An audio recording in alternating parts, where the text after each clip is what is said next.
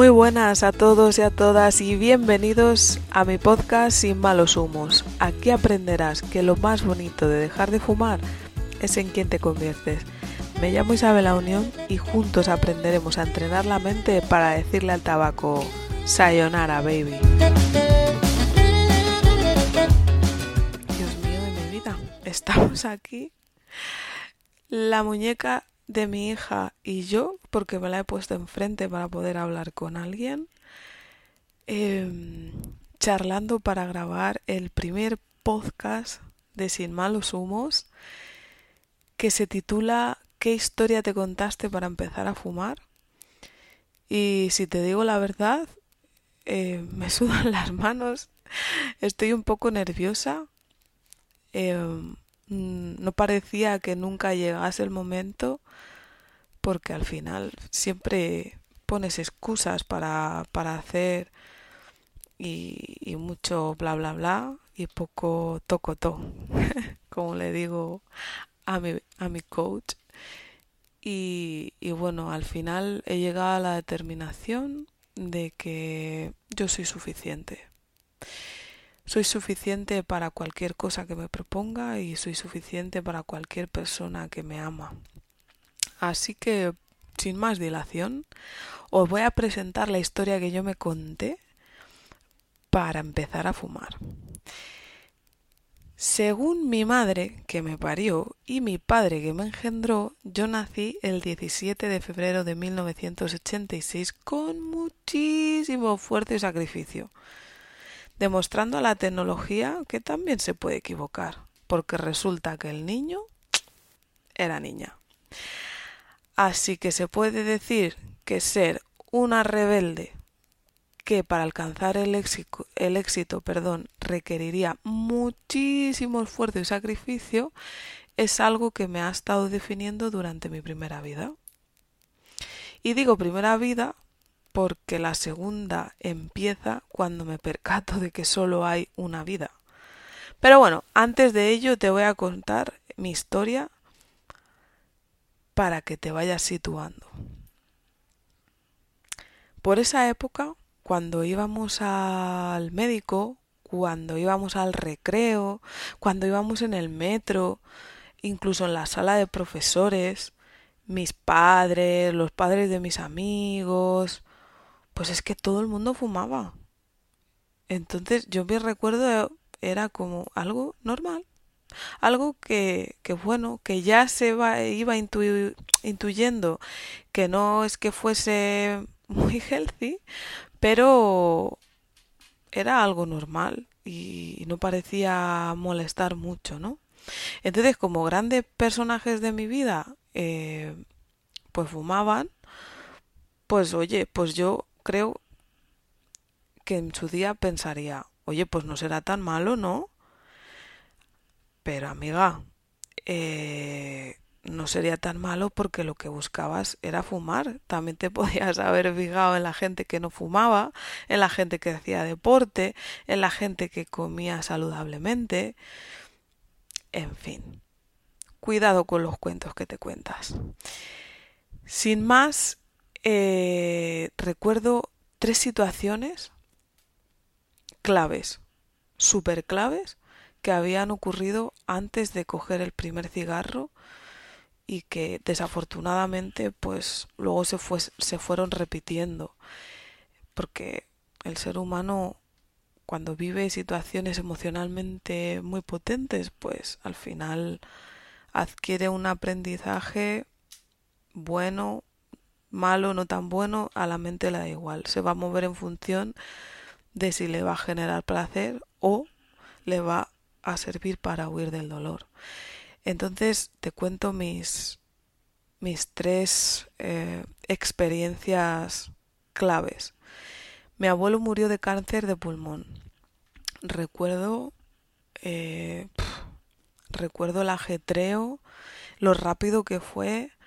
Eh, recuerdo ver a mi madre y a mis tías y a mi padre y a mi abuela y, y es que recuerdo que era joven, no sé si tendría sesenta y tres años, una cosa así. Yo tendría como trece años y, y todo el mundo estaba súper apenado, súper apenado y, y bueno, fue también mi primer contacto con, con la muerte y, y, y les sentí aterrados también, ¿no? Aterrados de decir, Dios mío, es que esto... Esto ocurre, ¿no? Y, y ocurre así de rápido. ¿Y cómo o qué hacían para sobrellevarlo? Pues fumar, fumar muchísimo. Entonces, eh, claro, a mí esto me marcó bastante.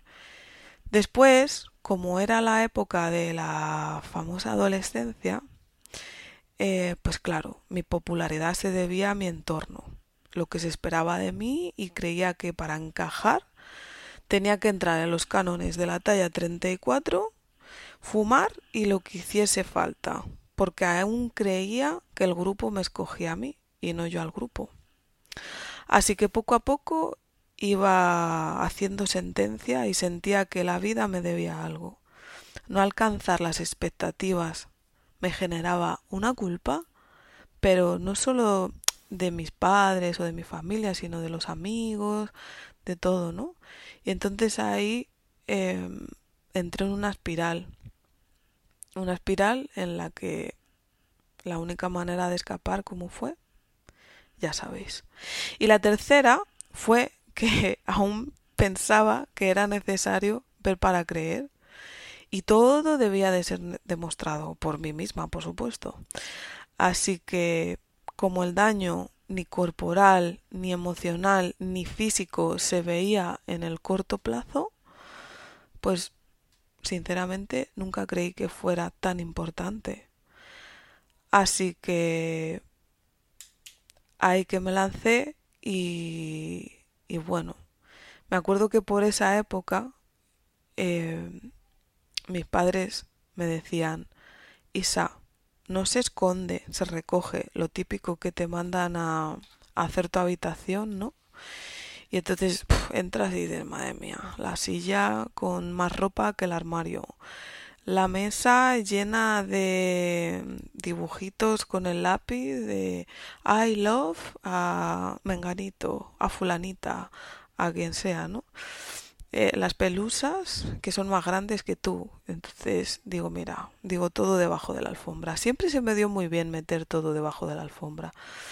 Y, y ya te digo que cuando, cuando llegaba mi madre y miraba, decía, pero a ver, que no se esconde, que se recoge. Entonces en, en esa época yo no lo entendía. Después empecé, empecé a entenderlo, la verdad.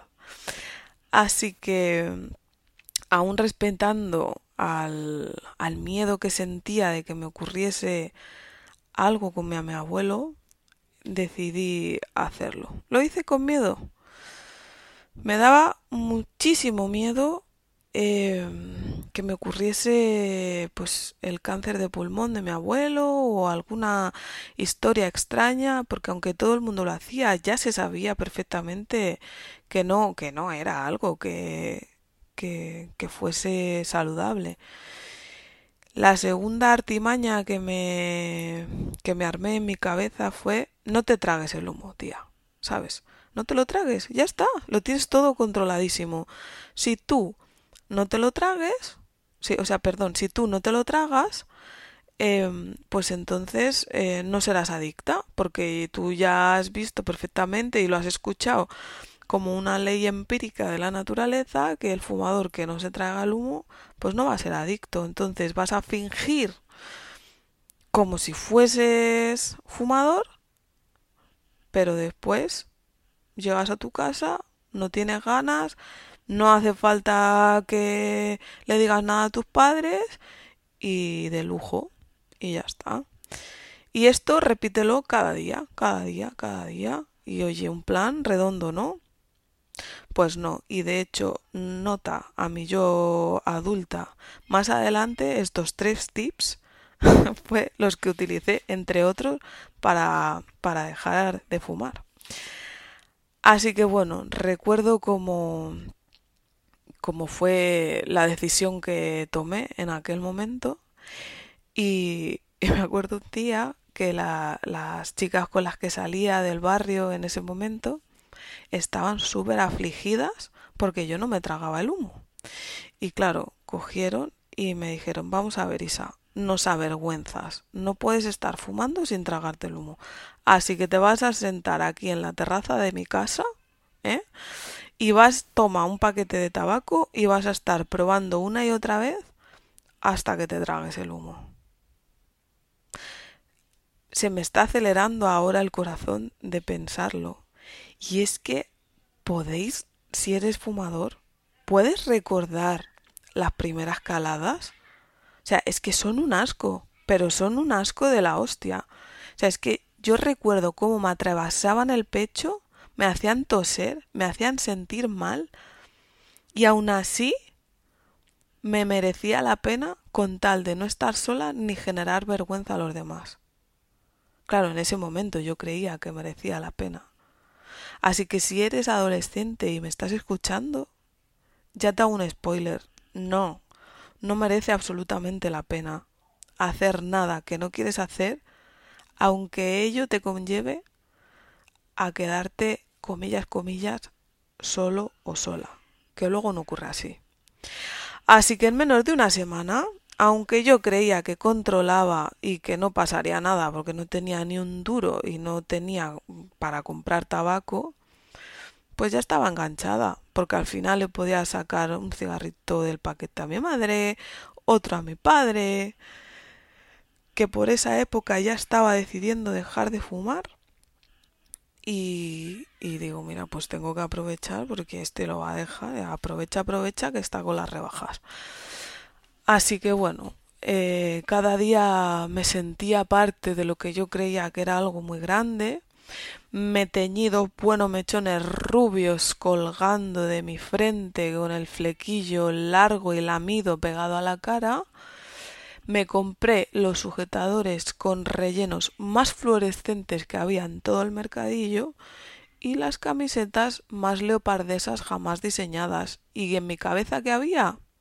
Unos aros de oro bien amarrados y una buena cadena colgando. Pero lo que más había eran inseguridades, miedos, carencias, vergüenza, culpa. ¿Qué estaba haciendo? Pues desafiando la norma de la niña empollona. La niña empollona estaba muy mal visto. Entonces, para equilibrar lo mucho que me apasiona y me ha apasionado siempre aprender, eh, llegar a lo más alto, eh, ser la mejor de la clase y, y, y para ello, ¿qué tenía que hacer? Pues compensar con actos de rebeldía, como fumar, como probar cosas nuevas, como robar algún mochero del chino, haciéndome la más valiente, y todo porque había que encajar. Había que encajar, pero yo me estaba desencajando por dentro. Y fíjate que sin saberlo, según fue pasando el tiempo y en plena adolescencia, ya descubrí que donde pones el foco, pones la energía. Ahí va toda, toda, toda tu energía, porque me quedé seca. La talla treinta y cuatro me quedaba como un guante. Aprendí a esconder lo que sentía y además saqué las notas más brillantes en el instituto. Así que en ese momento tuve que decirle a mi mente qué era lo más importante para mí y decidí que era estudiar. Así que dije, mira, Isa, cambia de entorno, que ya verás que cambiando de entorno cambiará tu vida. Ella, muy inteligente desde que era pequeña. Este tip para mi yo del futuro también me sirvió después para dejar de fumar. Así que respiré hondo y dije, venga, a estudiar teleco. Vamos a ver, vamos a ver qué se siente. Es un sitio que está cerca de casa. Es una carrera que te va a dar una seguridad económica en el futuro y bla, bla, bla, bla, bla, bla, que de este capítulo ya hablaremos más adelante. Y es un aliento el salir del entorno en el que te encuentras, ¿no? Entonces, Pues mira, dije, muy bien, por fin una buena decisión, hermana, pa'lante. Mi madre, cuando llegué allí, a la universidad, ay, ay, ay, ay, el primer día iba caminando a reprografía a indicar que por favor me pusieran en el turno de mañana. ¿Pero qué es eso de que exista un turno de tarde? ¿Y dónde vas a hacer el botellón? ¿Y cuándo vas a quedar con tus amigos? Según yo iba por aquel pasillo ancho, tan feliz a reprografía a pedir mi turno, se me acercan dos tíos con unas vestimentas que yo decía, madre mía, ¿serán monjes? Yo no sé. Vienen corriendo y con una funda de lo que parece una katana, me dan en el brazo, me miran y me dicen, dos puntos de muerte.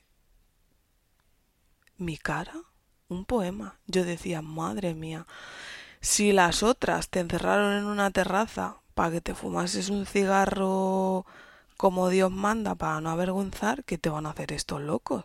Mira, según pasé por su lado, les vi a los dos un pingüino tatuado en el brazo y yo decía, pero, pero ¿y esta gente?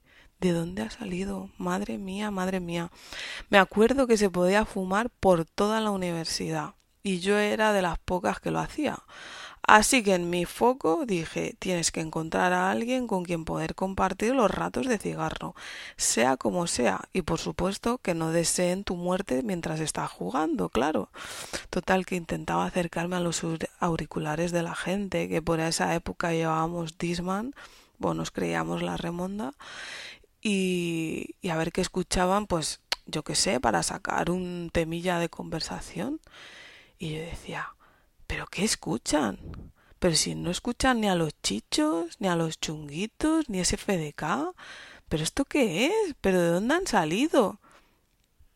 Así funciona nuestra mente. O sea, es que vamos como borregos a lo que sabemos y punto. A mí ahora me hace gracia, pero es que lo viví tal cual.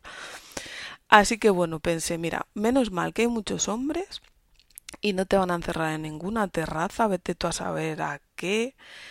Así que... que atrévete a conocerles, atrévete a conocerlas, y una de dos, o te mimetizas o te quedas sola. Así que huyendo de la soledad otra vez, empezó mi etapa friki. En resumidas cuentas, esa fue la historia que yo me fui contando cigarro tras cigarro cuando empecé a fumar. Necesitaba encajar, no sentirme sola, no tenerle miedo a la muerte, que no se notara que lo que más me gustaba fuese ser empollona. Y si te digo la verdad, hoy sé que esto será en un cincuenta por ciento y si llega real. Pero en ese momento a mi mente le daba igual si era real o me lo estaba imaginando. Es que ella lo vive y lo siente y se emociona como si le estuviese pasando.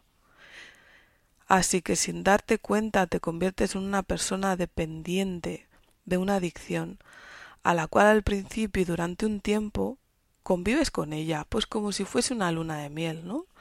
Que te hace compañía, la complicidad, hasta te gusta, te acaba gustando el sabor, te hace sentir armonía.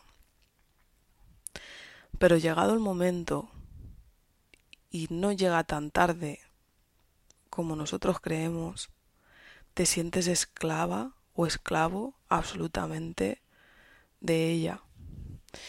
Y hablo de adicción, en este caso al tabaco, que es una sustancia, porque siempre que se dice adicción se piensa en sustancias. Pero es que en mi relato, si os fijáis, también hay adicción a comportamientos.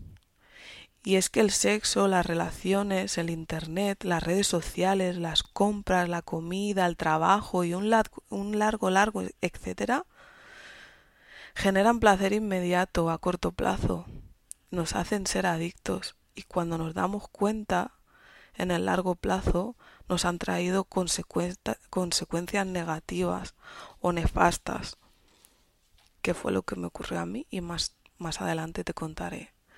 Así que como primera enseñanza te traigo, en referencia a mi experiencia, por supuesto, y amigo, amiga, me di cuenta que mi problema era la adicción al tabaco, cuando realmente lo que hice cuando me enganché fue buscar una solución a los problemas que estaba teniendo en ese momento.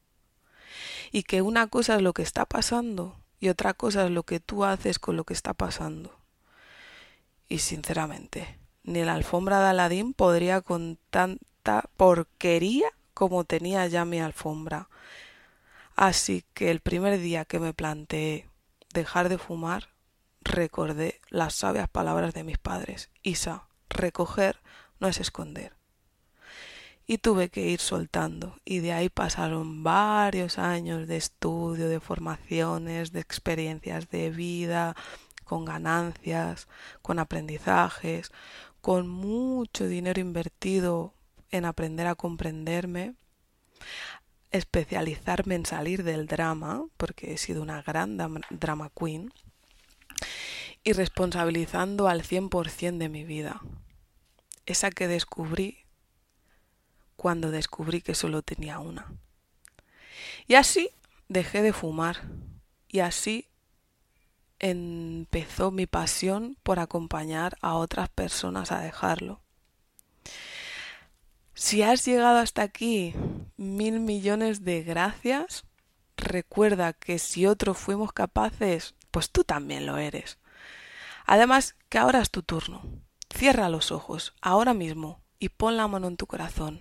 Dime, ¿qué puedes hacer ahora mismo para mejorar? Lo sabes perfectamente. Yo confío en ti al cien por ciento.